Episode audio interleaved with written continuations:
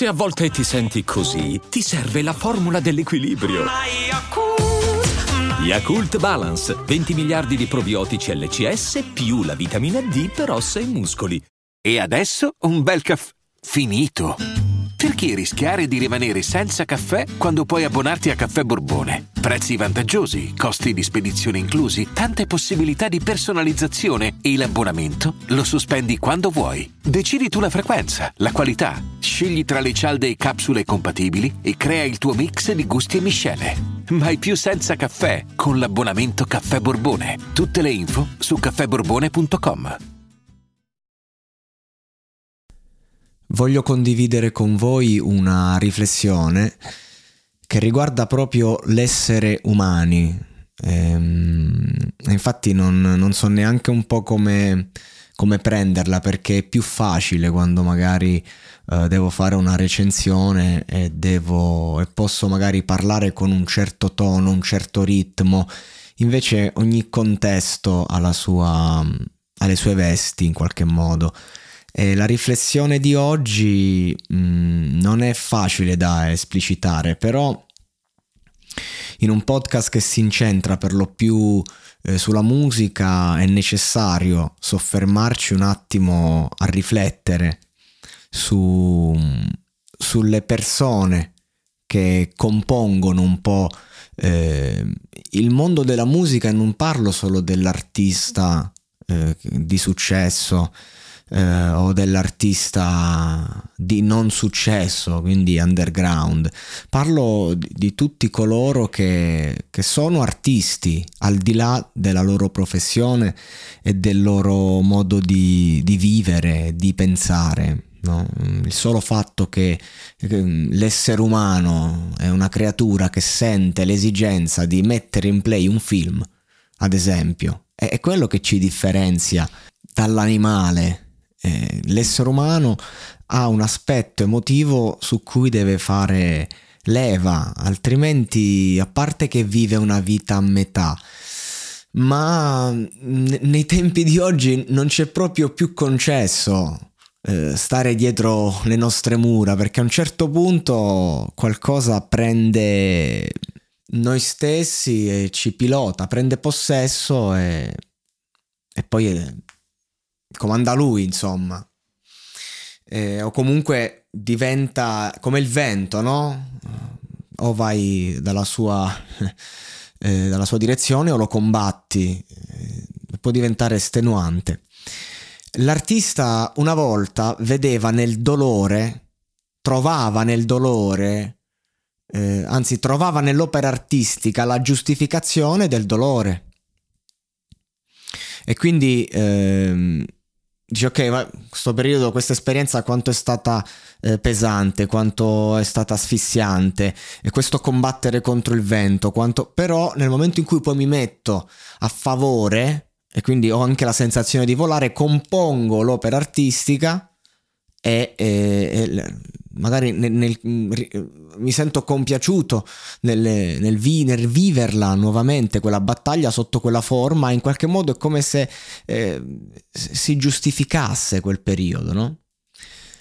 E, ehm, e, per questo, vabbè, le opere più grandi, le opere più belle poi sono de- derivanti di periodi pieni. Il cinema è la vita senza spazi vuoti, eh, questo è tutto dire. Oggi si fa fatica ad attuare questo processo.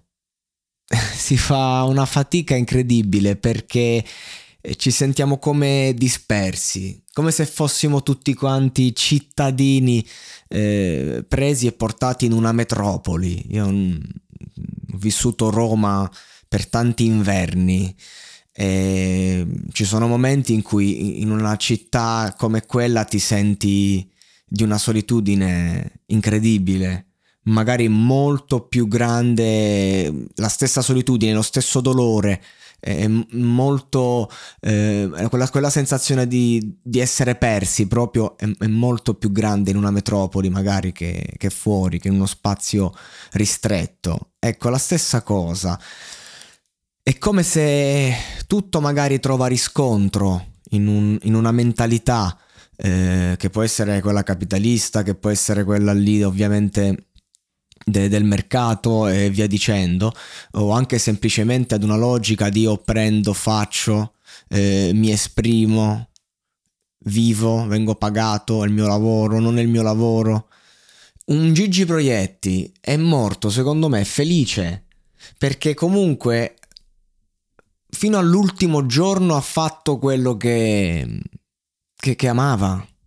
Un, un, un Mastroianni che ha una malattia cronica, ha un tumore, e fino all'ultimo giorno si alterna chemio set fino alla fine senza fermarsi, persone che non si sono fermate e forse questa è l'unica condizione vivibile, perché poi vado nella storia e, e, vedo di tantissimi personaggi che hanno offerto un servizio alla comunità musicale che ha anche arricchito magari loro, loro stessi in alcuni casi e che poi invece sono morti in solitudine, straziati. Oggi se tu sei un artista indipendente, no? I, grandi sogni delle band dentro i garage che dice prima o poi eh, sfondiamo dal garage, facciamo. Oggi a meno che quel, in quel garage non ci sono i maneskin. Quanto ha senso? Quanto ha senso l'artista? Cioè io quando sento magari un gruppo rock che si esibisce in un contesto, magari in un locale, eh, e lì quanto ha senso magari il virtuosismo? Sì, ha senso per quelle eh, 10, 15, 20, 30 persone che sono lì e che si stanno divertendo. Ma quanto ti senti vuoto davanti a 20 persone, davanti a 50 persone, davanti a 300 persone oggi? Se tu facendo un fottuto post su Instagram dove comunque ti esibisci, qualunque sia il tuo profilo, comunque arrivi a tanta più gente. Il teatro. La, l'arte più bella da fare, dico che senso ha oggi? Sento poi cose, no? Abbiamo riportato i ragazzi in teatro, sì, ad ascoltare un'intervista. Eh, che è diverso. Non è che poi quei ragazzi tornano a vedere Shakespeare, che poi, cioè, anche i classici, insomma, magari si potesse eh, dare veramente spazio alla, alla compagnia teatrale, figura oggi estinta, come la figura della casa editrice. Meno male, visto lo sciacallaggio che c'è stato dietro quest'ultima, quest'ultimo settore. Però, insomma, ehm, con, dando tutta la libertà del mondo, ci siamo confinati in un qualcosa che veramente, non dico toglie i sogni, ma ne diminuisce eh, l'entità gradualmente fino a spegnerla. Mio padre è un artista, una, penso, io penso che la sua paura più grande sia quella di morire solo, ehm, come ha, ha, visto tanti suoi colleghi. In primis no? un Peppino Principe, il re della fisarmonica, uno che ci ha fatto i soldi, veramente, personaggio che è arrivato a chiunque. Um, è morto solo fondamentalmente. Mio padre lo andava a trovare, insomma. Però nel, nel vedere questo, questo, rapporto magari tra Peppino Principe e mio padre, io ho, ho capito veramente la solitudine dell'artista, anche di successo, soprattutto di successo. E il fatto che nella musica, nel, nel cioè c'è chi ha scelto solamente la carriera, ad esempio, no? In qualunque settore. E poi si ritrova in pensione con le mani in mano. L'artista inizia a fare arte solo ed esclusivamente per sopravvivere. Eh, non bisogna, bisogna capire quanto vivere c'è, quanto sopravvivere. Diciamo che in due anni di monologato podcast io vi ho portato le mie risposte per lo più. Ho intenzione di adesso portarvi le mie domande. questo episodio non, non dà risposte, questo episodio non parla di niente.